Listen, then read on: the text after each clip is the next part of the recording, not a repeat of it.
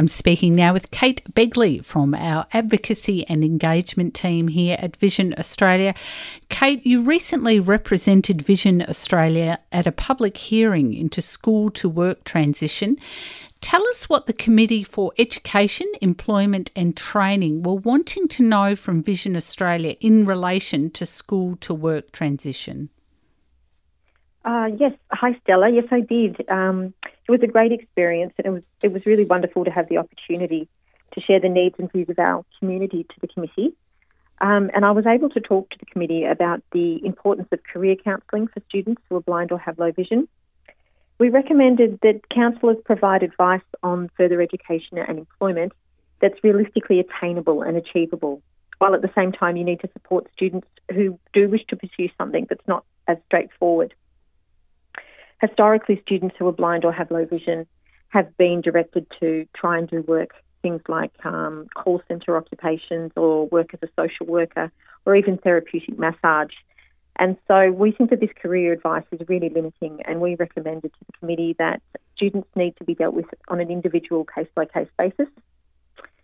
And we also recommended to the committee that high schools need to seek advice from specialist service providers like Vision Australia when they're trying to advise students who do have vision loss.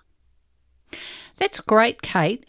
Were there any other key recommendations that Vision Australia made to the committee to make school to work transition an easier process for students who are blind or have low vision?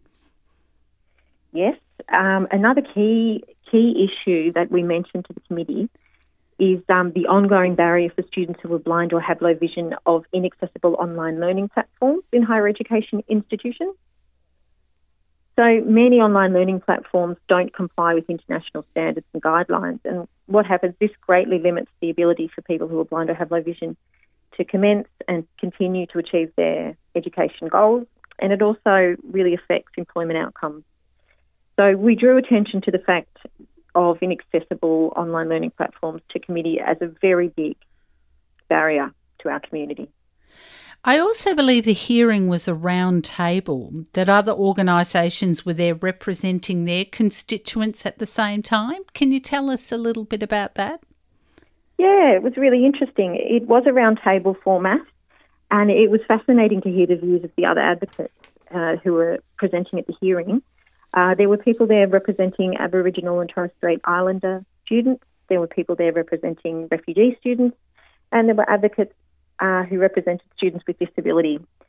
And it was no surprise to hear that many of the recommendations from all of us advocates intersected with one another. So there are similar barriers being faced by a lot of uh, a lot of these kinds of students in minority groups. We look forward to hearing the outcome of the inquiry and we hope that Vision Australia's recommendations are acted upon. Thank you so much for your time today, Kate Begley, who is a member of our advocacy and engagement team here at Vision Australia. My pleasure, Stella. Thank you very much.